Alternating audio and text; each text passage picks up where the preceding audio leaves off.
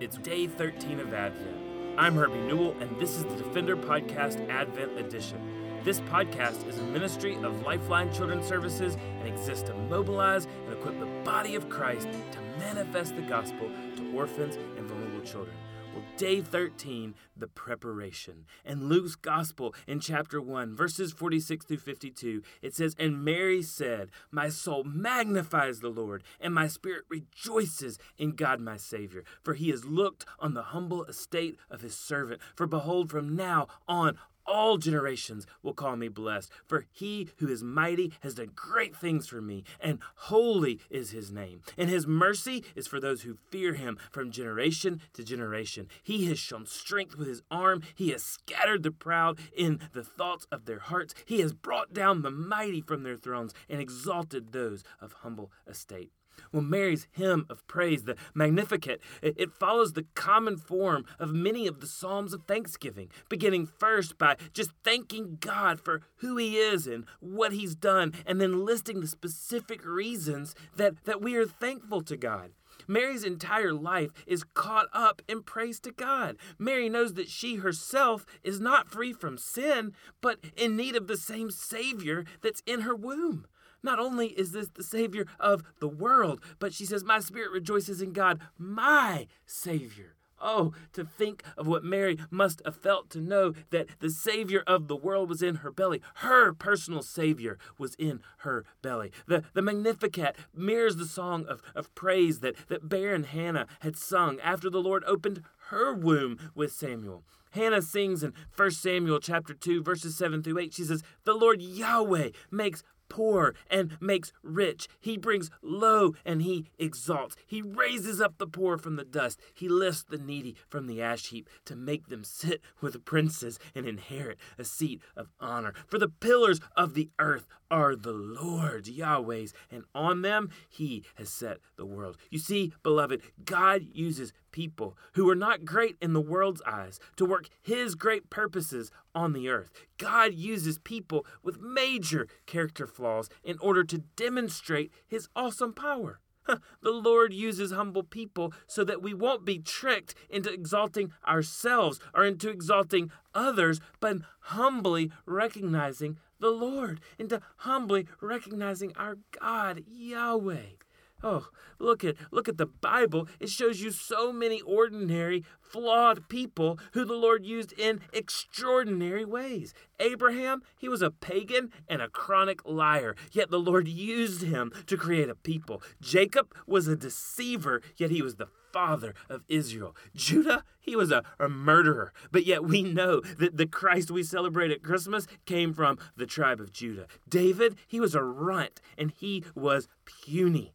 Samuel even overlooked him when he was with Jesse's sons as the potential to be Israel's next king. Yet through David's faith, it was so massive that the Lord uses him to slay Goliath and to save the Israelite nation even before he's king. David also, he was an adulterer, and he was always in the wrong place at the wrong time, right? We see through 1 Kings when all the kings were off to war, David stayed in Jerusalem, and he goes up to the top of the roof, and he watches a woman bathing who's not his wife, and that creates him into a murderer. Yet all throughout God's word, it says that David was a man after God's own heart, and he wrote psalm after psalm after psalm. And all the disciples, they were tax collectors, fishers, nobodies. Oh, but the Lord used Peter, James, and John to literally turn the world upside down in Acts. And beloved, who are we?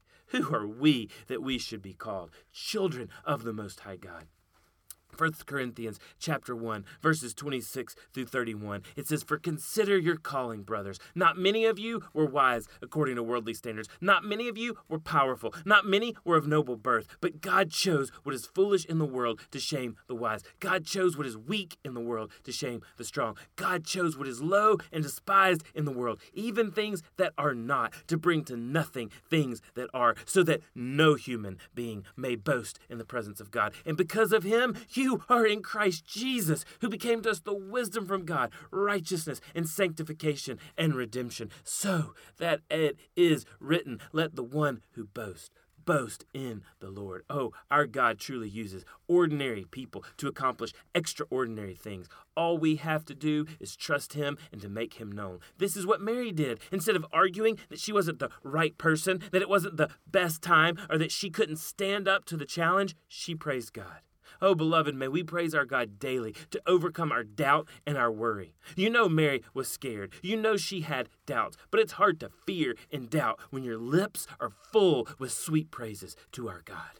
So, beloved, if you have never placed your trust, your faith, or your praise in one that is so much greater than you, Jesus the Christ, then you have much to ponder this Advent. Our prayer is that you will know that the extraordinary God stooped down on an ordinary night to an ordinary people to make his extraordinary grace known. Oh, and if you are a Christ follower, then may the truth of your spiritual adoption in Christ bring hope and praise to cover over the hurts of our present reality, because we have great and true hope in a kingdom that is still to come. Oh, Galatians 4, verse 4, but when the fullness of time had come, God sent forth his Son, born of a woman, born under the law, to redeem those who were under the law, so that we might receive adoption as sons. And because you are sons, God has sent his Spirit of his Son into our hearts, crying, Abba, Father. You are no longer a slave, but a son. And if a son, oh, beloved, then you, ordinary believer, you are an heir through God. Oh, physical adoption is such a picture of this heavenly reality. One of my friends, a dear friend, several weeks ago just came home from their adoption in China. And this is a brother that has meant so much to me, has encouraged me, and I hope the Lord has used me to encourage him. But because of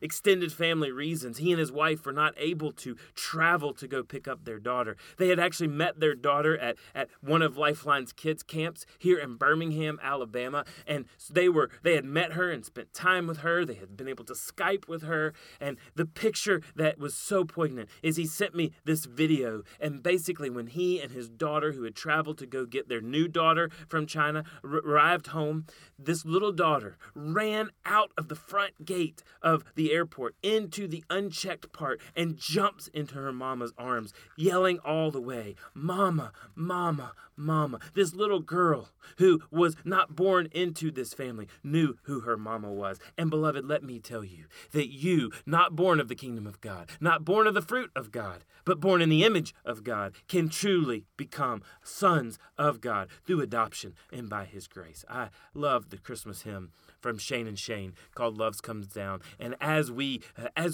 just go and ponder this day, let's think of these words on this 13th day of Advent. It says, I brought you all my foolish crowns. With trembling hands I laid them down, expecting wrath to be poured out. But you placed mercy on my brow. Still my best is nothing less than filthy rags and emptiness. One drop of blood raised me from death, and now you see me through your righteousness. Oh, how sweet amazing grace. It wrapped me in a warm embrace. Oh, my soul, rejoice. I was lost, but now I'm found. All my praise goes up as your love comes down. Now daily I walk safe and secure. Even through trouble you endure. I am not afraid, for I am sure that you are mine and I am yours. What a great day that will be when I am standing at my Savior's feet, singing and saved for all eternity. Oh, all my praise goes up as your love comes down. So, beloved, reflect on the truth that you are a child of God. Reflect on the truth that God is using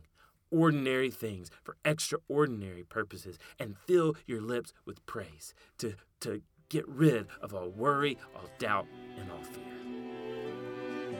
Thanks for listening to the Defender Podcast Advent Edition. Please visit lifelinechild.org/Advent to receive a free download of Lifeline's Advent cards and join us as we anticipate the coming of Jesus, our Savior.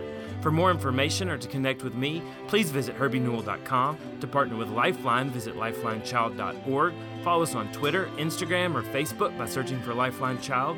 You can email us directly at info@lifelinechild.org. Beloved, will you allow God to use the gospel through you this Christmas to impact the life of a child? Please contact us because we are here to defend the fatherless. We'll see you again tomorrow for the Defender Podcast Advent Edition.